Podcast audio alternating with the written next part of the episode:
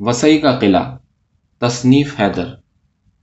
برطانیہ کے مشہور میوزک بینڈ گولڈ پلے کا ایک گانا ہے ہم فار دی ویکینڈ اس میں سبز لباس سے لپٹی ہوئی گہری، کالی اور اداس پتھروں والی کچھ دیواریں دکھائی گئی ہیں۔ پتھریلے فرش پر ناچتے ہوئے مور کو فلمایا گیا ہے، مگر اس مشہور زمانہ ویڈیو میں، جس کو یوٹیوب پر قریب ستر کروڑ سے زیادہ لوگ دیکھ چکے ہیں، وسیع یا بسین کے قلعے کی بس دو تصویریں دکھائی گئی ہیں۔ اور ان کو بھی اتنا مصنوعی طور پر پیش کیا گیا ہے کہ وہ کسی فلمی اسٹوڈیو میں بنائے گئے سیٹ کی طرح معلوم ہو رہی ہیں۔ ویسے بھی کوئی انگریز وسیع کا قلعہ دکھا ہی نہیں سکتا۔ اس کی خوبصورتی کو پرتگالیوں نے بھی ایک زمانے میں روندا تھا۔ جب بہادر شاہ گجرات کو ایسی شکست ہوئی کہ وسیع کے اس پھیلے ہوئے دیو کامت قلعے کی آغوش سے نکل کر گجرات کے سلطان کو سمندر میں غرق ہونا پڑا۔ مگر آج یہ قلعہ مجھے کیوں یاد آیا؟ اس کی ایک وجہ ہے۔ دلی میں آج کل رحیم خان خانہ کے مقبرے کو سجانے بنانے کا کام زوروں پر ہے۔ اپنے دس سال سے زائد عرصے میں میں نے اس اجاڑ مقبرے کی جالیوں کو بھی ہمیشہ زنگ آلود دیکھا تھا۔ مگر اب جب ان دیواروں پر دوسری چمکیلی پرت چڑھانے کی کوشش ہوتے دیکھ رہا ہوں تو تسلی ہو رہی ہے۔ آرٹ کی پرورش کرنے والے اور رحیم کی ایسی دیکھ بھال کرنے والے اگر اس کے دوہے اور ان میں موجود پیغام کو بھی عام کریں تو شاید مذہب اور نسل کی سیاست کو کچھ دیر کے لیے گھن لگ جائے۔ مگر خیر، ابھی تو ایسا ہونے کی کچھ امید نہیں۔ بظاہر تو رحیم کا وسیع کے قلعے سے کوئی تعلق نہیں۔ مگر مجھے لگا کہ دلی کی زیادہ تر تاریخی عمارتیں اب وہ نہیں رہیں جو اپنے اصل زمانے میں تھیں۔ شاید پرانا قلعہ یا یوسف سرائے میں ویران پڑی مسجد موٹ کچھ ایک ایسی عمارتیں ہوں گی جن پر ابھی حکومتوں کی نظر کرم پڑنا باقی ہے۔ ورنہ زیادہ تر عمارتوں کو دوبارہ زمین سے اگایا گیا ہے۔ ہمایوں تو شاید آج اپنے مقبرے کو دیکھ کر دوبارہ مرنے کی خواہش کا اظہار کر دیتا۔ وسیع ایک چھوٹا سا قصبہ ہے، بلکہ مہاراشٹر کی بے پناہ سرسب زمین میں اس کو تعلقے کی حیثیت حاصل ہے۔ اور وہاں قائم اور دائم یہ قلعہ اپنی بغلوں میں تاریخ اور تہذیب کی کائیاں اگائے، جوں کا توں کھڑا ہے۔ اس کی پتھریلی زمین تب صاف ہوتی ہے جب یہاں کسی فلم کی شوٹنگ ہوا کرتی ہے۔ مگر یہ فلم کی شوٹنگ بہت زیادہ نہیں ہوتی، جو کہ اس قلعے کی سکون پسند طبیعت کے لیے خوشکن بات ہے۔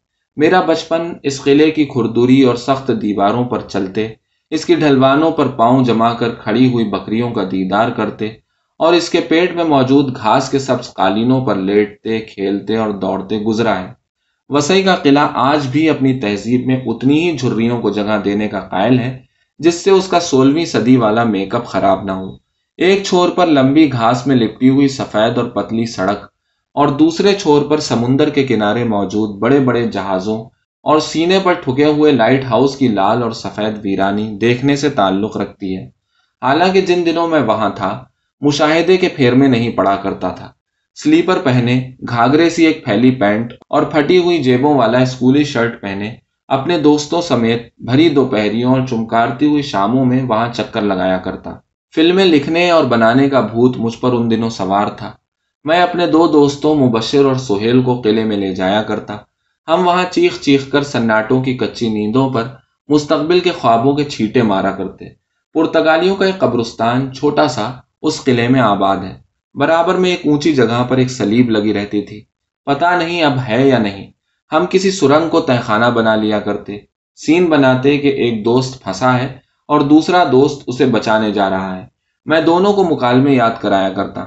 وہ بڑی سنجیدگی سے اس فلم کا پارٹ ادا کرتے اور ہم قبروں پر لگے ہوئے پتھریلے کتبوں پر بیٹھ کر ایک دوسرے سے بحث کرتے، الجھتے اور سین کو مزید جاندار بناتے۔ بیری، املی، پیپل اور آم کے درختوں سے گھرے ہوئے اس قلعے کی چھتوں پر بھی ہم جاتے، وہاں سے نیچے قدرتی سبز پتوں کی چادروں میں لپٹا ہوا چھوٹا سا کھپریلوں کا ایک محلہ نظر آتا۔ میں سوچا کرتا کہ اگر کوئی یہاں سے کود جائے تو اس کا کیا حال ہوگا؟ الغرض دن بھر ہم وہاں طرح طرح کی فلموں کے سین شوٹ کیا کرتے۔ نہ کوئی کیمرہ، نہ کوئی مائک، نہ دوسرا ساز و سامان۔ بس سلیپروں اور لمبی جیبوں والی پتلونوں کا بھی اپنا ایک دور ہوتا ہے۔ کبھی کبھار مختلف اسکولوں کی پکنک بھی وہاں جایا کرتی تھی۔ خود حذیفہ اردو ہائی اسکول، جس میں ہم پڑھا کرتے تھے، نے کئی دفعہ ہمیں وہاں کی سیر کرائی۔ خاص طور پر تین دنوں کا سال میں ایک تفریحی پروگرام بنا کرتا تھا۔ جس میں صبح سے شام تک کے لیے ہم سب بچوں کو قلعے میں لے جایا جاتا۔ تب حذیفہ اردو ہائی اسکول میں صرف دسویں جماعت تک تعلیم دی جاتی تھی۔ ایک کھنڈر نما تین منزلہ رہائشی بلڈنگ کو کسی طرح ایڈجسٹ کر کے اسکول بنایا گیا تھا اور اس کا نام بھی عوامی سے حذیفہ شاید کسی اسپانسر کے کہنے پر رکھ دیا گیا تھا۔ بہرحال ہم صبح سویرے قطار بناتے، ہر جماعت کے بچوں کی ایک الگ قطار ہوتی اور ہم سب بصف تقریباً ایک تہذیبی پریڈ کے ساتھ تین چار کلومیٹر کا یہ فاصلہ بچکانہ قسم کے قیقہوں اور اٹکھیلیوں کے ساتھ طے کرتے۔ دوستوں کے ساتھ گپے ہاں کی جاتی۔ کھیل بھی عجیب عجیب قسم کے۔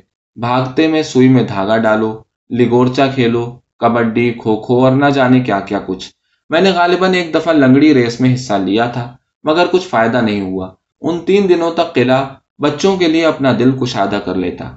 مختلف ٹھیلوں والے چاٹ، رگڑا، پیٹس اور نہ جانے کون کون سی دلچسپ چیزیں لیے وہاں کھڑے رہتے۔ سبھی کو فائدہ ہوتا۔ نہ کبھی کوئی پوچھنے آتا، نہ جاننے کہ ہم سب کون سے اسکول سے آئے ہیں۔ مجھے لگتا تھا کہ یہ قلعہ ہم سبھی بچوں کی ایک مشترکہ پراپرٹی ہے، جس کو جب چاہو، جہاں سے چاہو، اپنے گھر کی طرح دیکھو۔ اس میں رہو اور خوب شور مچاؤ۔ کھیلو اور اسی کے دامن میں آباد، کسی بوڑھے درخت کے سائے میں لیٹ کر سو جاؤ۔ وسائی کے قلعے کے آس پاس مراٹھی کولیوں کی جو دراصل مچھوارے ہیں اچھی خاصی آبادی تھی۔ انہوں نے قلعے کے دامن میں ہی خوبصورت مگر چھوٹے بڑے گھر بنا رکھے تھے۔ ان کولیوں کا طرز زندگی دو مختلف مذہبی زندگیوں کی عکاسی کرتا ہے۔ مرد سلک کے سفید یا دوسرے رنگوں والے شرٹوں کے ساتھ کالی ٹانگوں پر ایک تکون لنگوٹ باندھتے ہیں، جس میں سے ان کی پنڈلیوں کے بال اور بازوں کے گھٹنے بھی نمایاں ہوتے ہیں۔ عورتیں چست چولیوں والی ایسی ساڑیاں پہنتی ہیں جن سے ان کی کمر کا ابلتا ہوا گوشت ساڑی کی نچلی پٹی سے پھسل کر بار بار لٹک جاتا ہے۔ آس پاس جدھر دیکھو، مچھلیوں کی ایک ایسی بو ہوا میں رقصہ معلوم ہوتی ہے، جسے یو پی اور بہار والے شاید کھراند ہی سمجھتے ہوں گے۔ مراٹھیوں کا مزاج ہو ہلڑ کا نہیں ہے۔ ان کے یہاں شور کے انتہائی درجے کو مچھی بازار یعنی مچھلی بازار کے نام سے موسوم کیا جاتا ہے۔ لوگ یا تو مچھوارے ہیں یا سرکاری نوکر ہیں۔ مراٹھیوں کے لیے سرکاری نوکری اتنی ہی سکون پسندانہ زندگی کا تصور اپنے جلو میں رکھتی ہے، جتنی کہ مچھواروں کے لیے وسیع کا قلعہ۔ ان لوگوں کی دوہری مذہبی زندگی کا ذکر میں نے تاریخی حوالے سے کیا ہے۔ پرتگالی جب یہاں آئے تو انہوں نے کولیوں کو مار مار کر کرسچن بنایا۔ خون کا رنگ جب سمندر میں مچھلیوں کی آنکھوں کو ڈسنے لگا تو آبادی کی آبادی نے تبدیلی مذہب کو ترجیح دی۔ آخر زندگی سے زیادہ ضروری ہے بھی کیا چیز؟ اسی لیے آج بھی یہ کولی اپنے گھروں میں ہندو دیوی دیوتاؤں کی رنگین تصویریں بھی سجاتے ہیں اور گڈ فرائیڈے پر چرچ جا کر موم بتیاں بھی روشن کرتے ہیں۔ وسیع کا قلعہ اس تمام تر تہذیبی الٹ پھیر اور مذہب کا خراج دے کر بٹوری گئی زندگیوں کا آخری سہارا ہے۔ اس قلعے میں کئی گول سیڑھیاں ہیں جن پر سخت اندھیرا ہوتا ہے۔ ایک دفعہ میں ایسے ہی اندھیرے میں پھنس بھی چکا ہوں۔ درمیان میں بنی ہوئی تاکوں پر سجائی جانے والی مشلوں والے ہاتھ خود نہ جانے کب کے بج چکے ہیں۔ لوگوں نے طرح طرح کی افواہیں بھی پھیلا رکھی ہیں۔ کہا تو جاتا ہے کہ یہ علاقہ بہت عرصے تک تڑی پار سمجھا جاتا تھا اور یہاں پیشہ ور مجرمین کو لا کر بھوک اور پیاس سے نڈھال ہونے کے لیے چھوڑ دیا جاتا تھا۔ مگر اس پر یقین کرنا کتنا ٹھیک ہے، اس حوالے سے میں کچھ نہیں جانتا۔ البتہ ان موٹی موٹی پتھریلی دیواروں سے میری زندگی کے بہت سے حسین نقش جڑے ہوئے ہیں۔ قلعے میں سانپ بچھو بھی ہیں۔ گرگٹ تو اتنی زیادہ تعداد میں ہیں کہ ان کا روب دا بھی ختم ہو گیا۔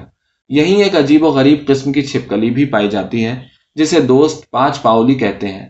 وجہ تسمیہ اس کی یہ ہے کہ اگر یہ چھپکلی کسی کو کاٹ لے، تو آدمی پانچ قدم سے زائد نہیں چل سکتا۔ ہم بچپن میں اس چھپکلی سے بہت ڈرتے تھے۔ سانپوں کے ڈسنے کے واقعات عام تو نہ تھے، مگر اتنے کم بھی نہیں تھے کہ انہیں نظر انداز کر دیا جائے۔